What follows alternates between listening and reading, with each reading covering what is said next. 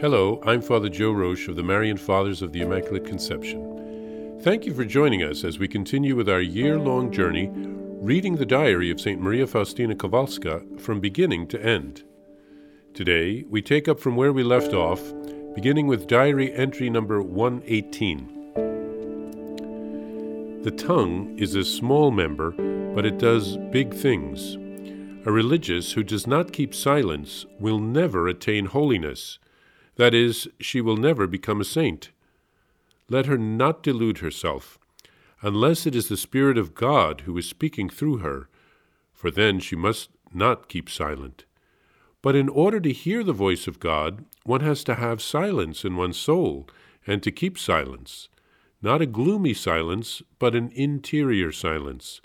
That is to say, recollection in God. One can speak a great deal without breaking silence, and on the contrary, one can speak little and be constantly breaking silence. Oh, what irreparable damage it is done by the breach of silence! We cause a lot of harm to our neighbor, but even more to our own selves. In my opinion, and according to my experience, the rule concerning silence should stand in the very first place.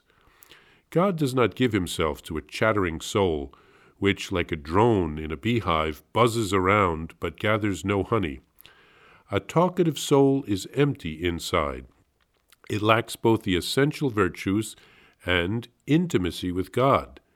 A deep interior life, one of gentle peace and of that silence where the Lord dwells, is quite out of the question. A soul that has never tasted the sweetness of inner silence is a restless spirit which disturbs the silence of others. I have seen many souls in the depths of hell for not having kept their silence. They told me so themselves when I asked them what was the cause of their undoing. These were souls of religious. My God, what an agony it is to think that they not only might have been in heaven, but they might even have become saints. O oh, Jesus, have mercy. I tremble to think that I have to give an account of my tongue. There is life, but there is also death in the tongue. Sometimes we kill with the tongue. We commit real murders, and we are still to regard that as a small thing? I truly do not understand such consciences. I have known a person who, when she learned from someone that a certain thing was being said about her, fell seriously ill she lost a good deal of blood and shed many tears, and the outcome was very sad. It was not the sword that did all this, but the tongue. O oh, my silent Jesus, have mercy on us. I have wandered onto the subject of silence, but this is not what I wanted to speak about, but rather about the soul's life with God and about its response to grace. When a soul has been cleansed, and the Lord is on intimate terms with it, it begins to apply all its inner force in striving after God. Yet the soul cannot do anything of itself. God alone arranges everything. The soul knows this and is mindful of it. It is still in exile and understands well that there may yet come cloudy and rainy days, but it must now look upon things differently from what it had up to now. It does not seek reassurance in a false peace, but makes ready for battle. It knows it comes from a warrior race. It is now much more aware of everything. It knows that it is of royal stock. It is concerned with all that is great and holy. Here, St. Faustina speaks about the tongue and the importance of keeping silence. She very clearly says that a religious who doesn't keep silence will never attain holiness or become a saint. We can all learn from this admonition.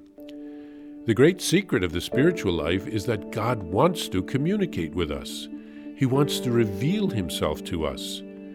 If we want to be in contact with God, we have to listen.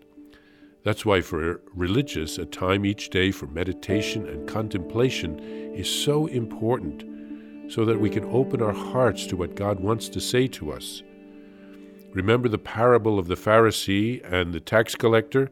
The Pharisee did not do a lot of listening, just talking. God can't get through to us if we're constantly talking and if there's constant noise in our lives. It's important sometimes to turn off the TV, to turn off the social media, and to try to hear what God wants to say to us. We also have to have have to give an uh, accounting of our, our lives to God, and especially of the way that we used our tongue. Uh, we have to be careful of all unnecessary and hurtful things that we've said to people. We can really hurt people by what we say to them. Finally, St. Faustina returns to the subject of the soul who has been purified by God. It is like that soul has been through a battle and has become a warrior. It is changed by the experience and by the graces received. We are all part of the royal family since Jesus is the King of Kings. We are baptized, we are one family in Christ. So we want to each be concerned with great and holy things like St. Faustina was. Jesus wants to purify and prepare each of us for the future, whatever mission He has for us here on earth, and for our future to be with Him in heaven, a, a future that will last forever.